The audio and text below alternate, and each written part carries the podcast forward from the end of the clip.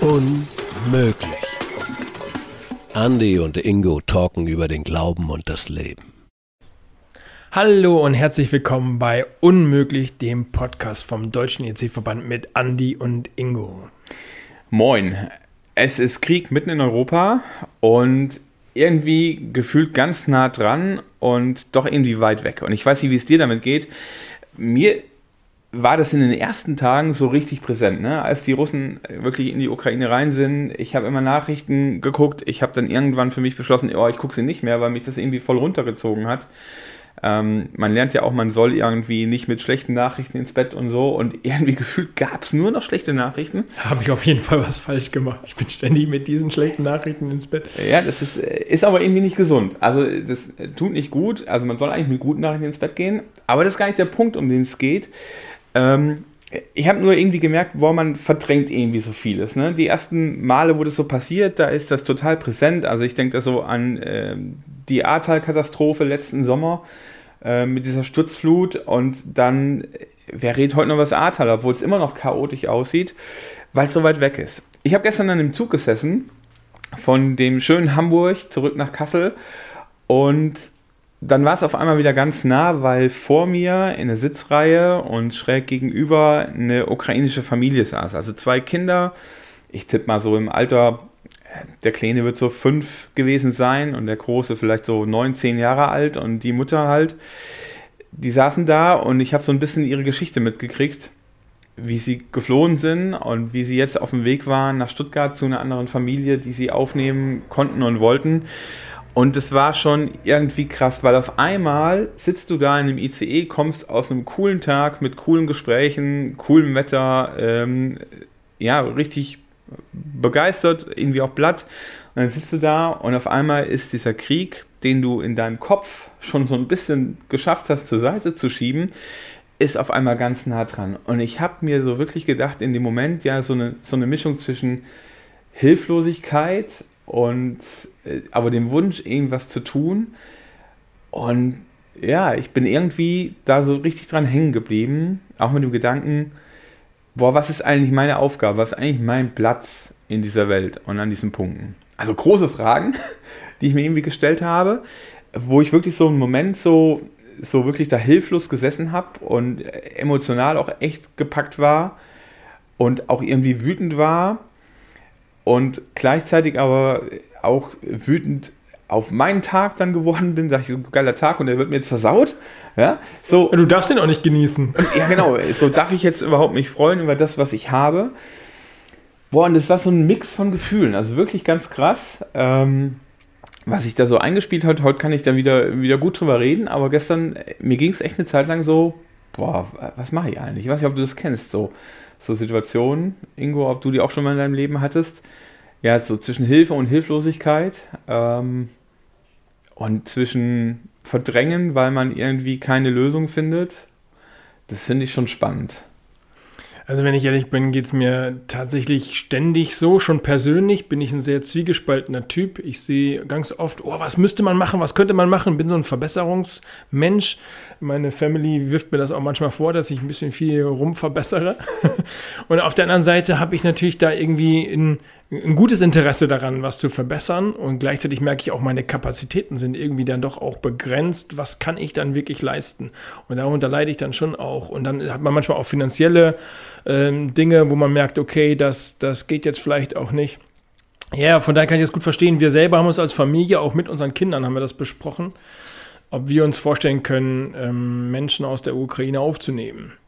Ähm, wir sind dann letztendlich dazu gekommen, dass wir uns das nicht vorstellen können, ähm, was jetzt gar nicht so daran liegt, dass wir keinen Platz hätten, weil den haben wir eigentlich und dass das Geld ein Problem ist, weil das finde ich, darf dann am Ende kein Problem sein. Wir haben einfach gemerkt, wir sind in den nächsten Wochen so viel unterwegs, dass wir gar nicht da sein könnten. Also wirklich in den letzten zwei Monaten waren wir fast kein Wochenende zu Hause, was dann schwierig ist, Menschen aufzunehmen, wo ich dann auch sage, ich will dann auch irgendwie für die da sein und habe aber im Grunde keine Zeit und gebe ihnen quasi einen Raum, muss dann aber auch mein ganzes Haus öffnen und sagen, aber ich bin nie da. so finde ich schwierig. Äh, sowohl Vertrauen, muss ich auch ehrlich sagen, ich muss den Menschen dann ja auch vertrauen und ich kann sie mir nicht aussuchen und so. Ähm, als auch einfach so, dann, dann will ich auch da sein und das ganz, ganz können. Und da merke ich, das ist gerade irgendwie nicht drin. Von daher da total zwiegespalten. Ich würde auch total gerne helfen und mir reicht es nicht, 50 Euro zu überweisen an eine gute Aktion.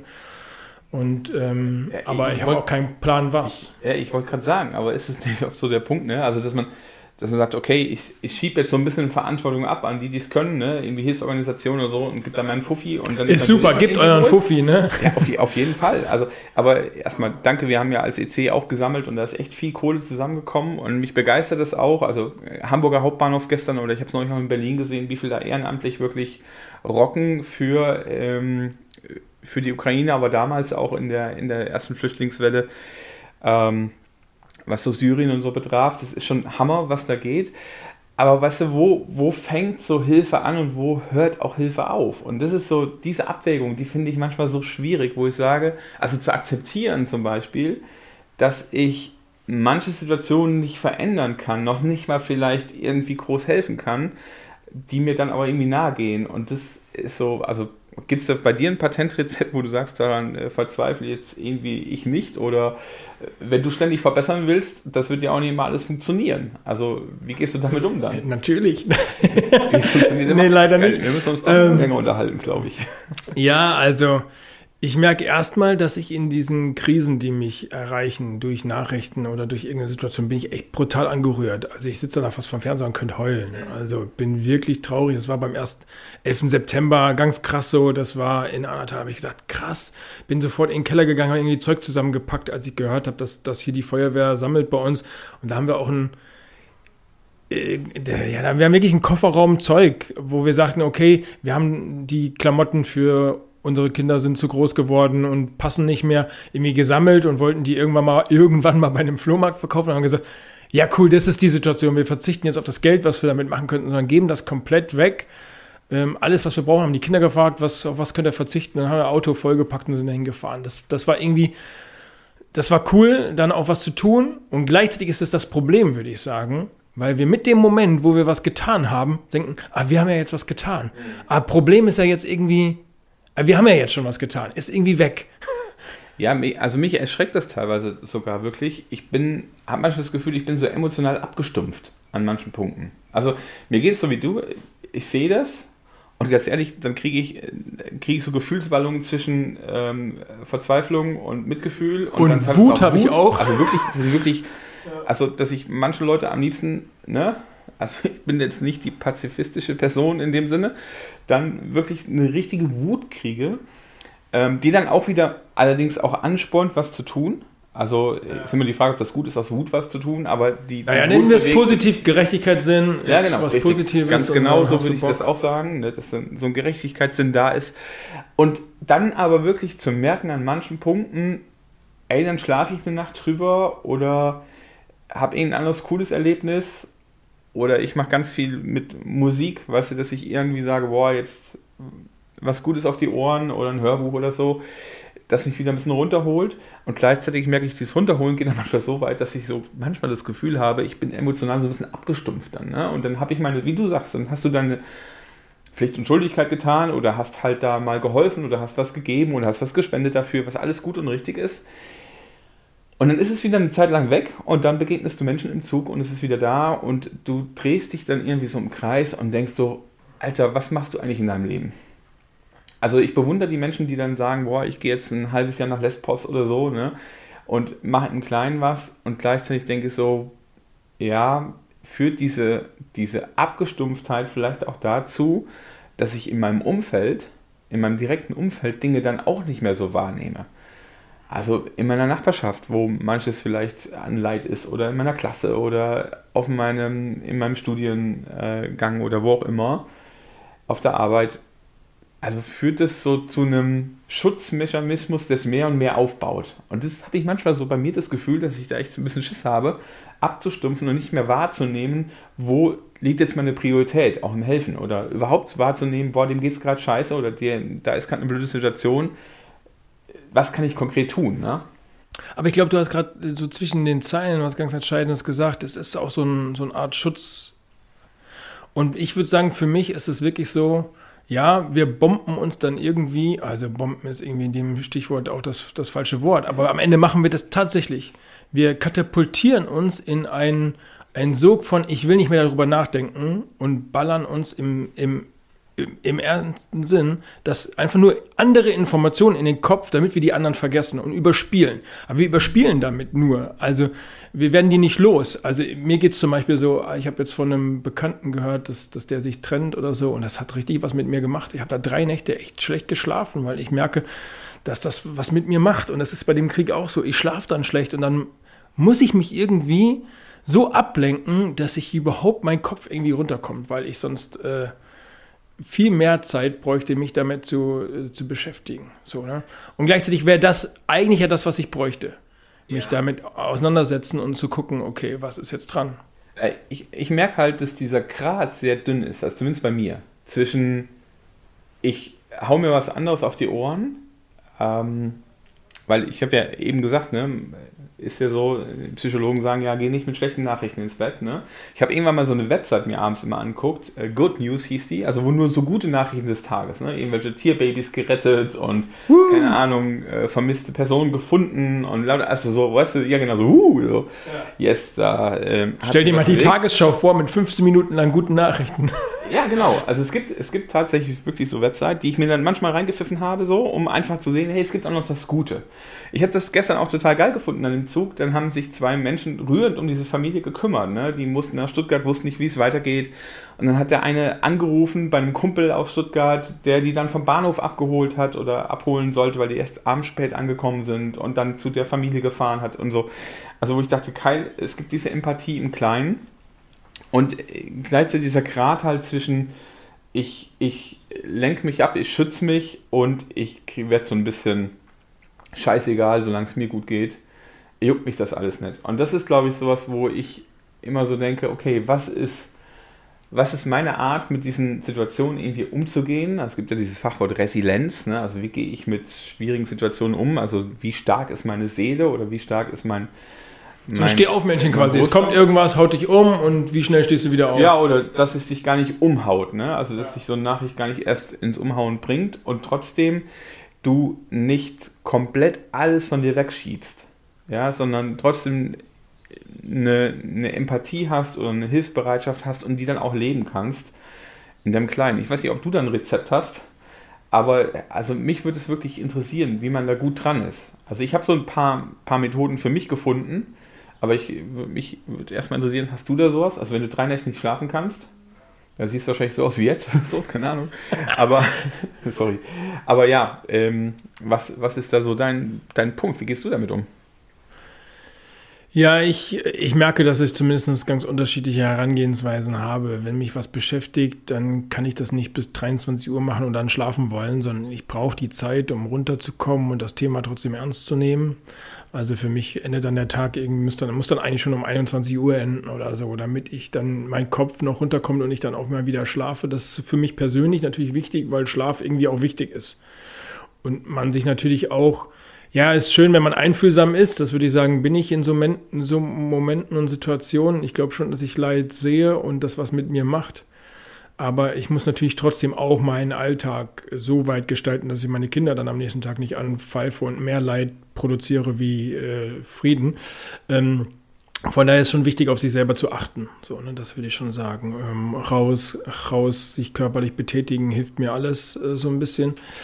Aber ich glaube, dass, dass für mich, ich bin schon dann auch ein Aktionsmensch. Also ich komme dann auch über ich will was tun. Deswegen hätte ich es eigentlich cool gefunden. Wir hätten eine Familie aufgenommen, so. Ähm, wir haben dann versucht, andere Wege zu gehen, wo man, wie man helfen kann oder so. Und ich glaube, das, das sind wir bei dem Punkt, wo ich sagen würde, ja, wir sollen und dürfen, und ich würde sogar fast sagen, wir müssen uns von so Nachrichten berühren lassen, von so Situationen, die einfach so viel Leid und Verzweiflung auslösen, ja nicht nur bei uns. Also, weil wir sind ja nicht mal richtig betroffen, sondern was ist mit den Menschen? Ähm, und gleichzeitig haben wir auch eine Funktion der Stabilisierung. Also ich kenne auch viele Menschen, die sind durch die letzten zwei Jahre Corona schon enorm ängstlich. Jetzt haben sie auch noch Angst vor einem Dritten Weltkrieg oder keine Ahnung was. Also wir müssen da auch regulieren und im Sinne von, hey, wenn, da kann man auch was geben und, und Gesellschaft wieder stabilisieren und sagen, hey, aber es ist noch nicht so weit und wer weiß, ob das überhaupt kommt. Und wir, wir müssen da auch darauf achten, dass wir nicht alle in Hysterie verfallen bei jedem Problem, was kommt. Und trotzdem bin ich absolut dafür, die Probleme sehen und was tun. Also ich habe ja zwei Beispiele gemacht, wo wir dann auch aktiv geworden sind. Das, das tut dann kurzfristig gut. Ehrlich gesagt, mein Gewissen erleichtert das aber auch nicht wirklich. Also das ist dann mal einmal cool, was gemacht zu haben und es fühlt sich echt gut an und ich würde es jederzeit wieder tun. Aber es ist dann auch nicht so, dass ich denke, boah, ich bin ja voll der Hero, weil ich habe ja ein paar Klamotten gespendet und jetzt hier 50 Euro überwiesen. Also wenn ich ehrlich bin, das ist ja eine Lachnummer. So, von daher geht es schon darum, wo können wir jetzt den Unterschied machen? Wo können wir, ich war jetzt im Zug und hatte irgendwie das Gefühl, wir sitzen auf Anderleuts Platz und da habe ich mich zum Beispiel gefragt, ja klar habe ich reserviert, aber da sitzt jetzt halt eine Family, die den Platz vielleicht mehr braucht wie ich. Ach, ich glaube, das saß ich da. Waren wir, waren wir da zusammen unterwegs, oder? Und, und ich habe, also wir haben die irgendwie ja wegge schickt. Und ich habe im Nachhinein gedacht, wie bescheuert. Und was hat der Andi gemacht? Der hat ihm einen neuen Platz gesucht, ne? Vorne so eine Viererbank. Ja, Mann, Andi. Ja. Ich war noch völlig perplex irgendwie von dem, was wir getan haben. Ich habe das gar nicht mitbekommen. Also ein Hoch auch Andi, genau. Das ist der Unterschied. Ich bin dann perplex und handlungsunfähig, sitze ich dann und denke, was haben wir gerade getan? Und sitzt dann da. Und dann habe ich aber gemerkt, irgendwie, ihr habt einen Platz gefunden, von daher war alles gut. So, aber ich wusste gar nicht, dass du der Held warst. Mensch, Andi, bam. Ja, aber genau so Situationen meine ich. Das sind doch Situationen, wo wir dann am Ende den Unterschied machen können. Weißt du, was für mich in den letzten Wochen ist dieser Begriff Evangelium nochmal so ein ganz, ganz neuer Begriff geworden. Also du hast es ja eben gesagt, ne? wir kommen aus zwei Jahren Corona und ist da gerade so durch und irgendwie merkst du, es ist schon immer noch, schwingt die Angst mit, was kommt im Herbst und so, ne? Und wo führt das Ganze hin? Wird ja manchmal auch ganz schön geschürt, das Ganze. Ähm, wo ich sage, das ist auch so, ne? wie, wie reden wir eigentlich, wie verbreiten wir eigentlich Nachrichten? Das ist immer so ein Ding, wo man sich an die eigene Nase äh, fassen muss. Wir sind ja auch immer so eher auf Katastrophen aus als auf äh, Schönes, so manchmal. Also wir registrieren, also ich zumindest registriere das immer viel mehr. Und äh, jetzt diese Situation Ukraine, Russland, Belarus, wo ist du denn geworden? Krass. Und dieses Wort Evangelium heißt ja gute Nachricht. Also hoffnungsvolle Nachricht. Ne? Und ähm, es gibt ja so diesen, diesen Vers, wo Jesus sagt, suche der Stadt Bestes. Und er redet ja ganz oft davon, verkündigt den Menschen das Evangelium, also diese gute Nachricht, diese hoffnungsvolle Nachricht. Und ich habe so für mich in den letzten Wochen immer wieder gemerkt, was mir unheimlich hilft, ist, ähm, so kleine Hoffnungslichter zu setzen. Also für mich selber. Also deshalb habe ich jetzt bin ich weg von der täglichen ähm, Bibel. Um selber nicht depressiv zu werden, meinst du? So, um auf dich also zu achten. Erstmal erst so. selber zu gucken, hey, so diese, gerade diese Jesus-Geschichten ähm, nochmal ganz neu wahrzunehmen und zu gucken, boah, wie würde Jesus heute Menschen begegnen. Also es gab ja mal früher dieses Band, tragen ja manche immer noch, What would Jesus do? Also wirklich nochmal zu gucken, wie begegnet Jesus eigentlich Menschen und wie begegnet er mir? Und ich finde das so krass, wenn du auch The Chosen zum Beispiel anguckst oder so, da verändert sich ja was ganz oft in diesen Blicken oder in dieser, dieser Mimik-Gestik. Ich liebe ja bei Chosen in der Staffel 1 Matthäus, also wenn ihr Chosen nicht kennt, ist quasi Verfilmung von Jesus-Geschichten so im, im Serienstil, total cool. Einfach mal YouTube reingucken. Ähm, und wenn er dann diesen Matthäus beruft, ne, dieser, dieser Blick, was du meinst mich und geht so mit und denkst so, ja, so guckt Jesus ja mich auch an. Und diese Veränderung so hin zum Evangelium, also hin zur Hoffnung, ähm, die da ist. Und Suche der Stadt Bestes verknüpft mit, ey, ich möchte Menschen diese Hoffnung sagen und gleichzeitig auch hoffnungsvoll handeln. Und ich habe das jetzt nochmal gedacht, ich stand äh, wieder am Bahnhof, also Bahnfahren lohnt sich. Ähm, allerdings bin ich dann nur mit meinem Sohnemann hier spazieren gegangen, weil er Züge gucken wollte. Und wir standen da an so einem kleinen Provinzbahnhof in der Nähe von Bremen. Und äh, dann hält so eine Regionalbahn an und zwei ähm, äh, dunkelhäutige Menschen steigen aus und gucken sich so um und gucken ganz irritiert auf ihr Handy und auf das äh, Stationsschild und kommen dann auf mich zu und fragen mich, ob ich Englisch sprechen kann und meinten so, wir sind wahrscheinlich falsch hier, weil sie wollten da und dahin. Und dann haben wir so geredet und dann kam halt raus, dass die auch geflohen sind aus der Ukraine. Aber quasi es unheimlich schwierig ist für sie akzeptiert zu werden als Ukraine-Flüchtlinge, weil sie halt einen afrikanischen Pass haben, aber quasi in der Ukraine halt waren. Ähm, und kamen so ins Gespräch und dann habe ich ihnen quasi helfen können, ihnen den Weg gezeigt und habe äh, nach dem Reden dann habe ich ihnen zum Abschluss halt einfach Gottes Segen gewünscht. Ne? Und dann kam die Frage, hey, you believe in God, also glaubst du an Gott? Und dann habe ich halt gesagt, ja, und, ne, und an Jesus und so. Und ähm, dann sagte der eine, um, ähm, that's the only thing that give us hope in this time. Also es ist die einzige Sache, die uns gerade Hoffnung gibt in dieser Zeit. Und ich habe gedacht, krass, also dieser Mann mit seinem Sohn, Sohn war auch schon erwachsen, ähm, ganz schwierige Verhältnisse geflohen, auch aus der Ukraine. Und ihre Hoffnung und das, was sie angetrieben hat, wo er dann erzählt hat, ist diese Hoffnung in Jesus. Und ich habe gedacht, krass, also wenn er das so wahrnimmt und das so erlebt und deshalb weiter so quasi sich überhaupt den Mut hat und die Kraft hat, weiterzumachen, also er hat ein bisschen so erzählt, da dachte ich, ja, muss ich davon nicht einfach noch viel mehr weitergeben? Also wenn ich zum Beispiel, wir haben einen Ranzen gepackt für eine ukrainische Familie, die bei Freunden wohnt, wo die Kinder jetzt in die Schule gekommen sind, haben wir quasi einen alten Ranzen von uns Jungs genommen und haben den komplett bestückt und so, ne? Und kann ich nicht quasi, wenn ich den Ranzen denen gebe, noch irgendwie ihn, ohne jetzt die Keule rauszuholen, aber ihn von der Hoffnung, die ich habe, dass Jesus alles gut macht, ähm, was manchmal so meine letzte Hoffnung wirklich ist, einfach was weitergeben. Einen kleinen Satz, eine Geste und das wirklich gepaart mit dieser Handlung, hey, ich gebe dir was und ich, ich, ne? Ich glaube, dass da oft schon ein, ja, ich glaube, da ist da oft schon auch ein, ein, Satz wie God bless you reicht. Ja, genau. Also Gott das, segne der Auslöser, ne? Ich habe im Prinzip nur also, gesagt God bless you. Ja, ich glaube, wir müssen nämlich nicht immer mit der äh, mit der Keule im großen Evangelium kommen, um Evangelium weiterzugeben, also die Hoffnung weiterzugeben, sondern einfach wirklich God bless you und das wirklich ernsthaft wünschen, nicht so als man sagt das ja schnell so, oh ja, hier, Gott segne dich oder so, bla, bi, blub, im frommen Bereich. Aber das wirklich ernst zu meinen. Und dann auch äh, Situationen wahrzunehmen, Schulranzen und Co., um, um Segen zu sein. So, dann können wir den auch wirklich weitergeben und kleine Hoffnungsmomente stiften. Für genau. uns selber, für andere Menschen. Genau.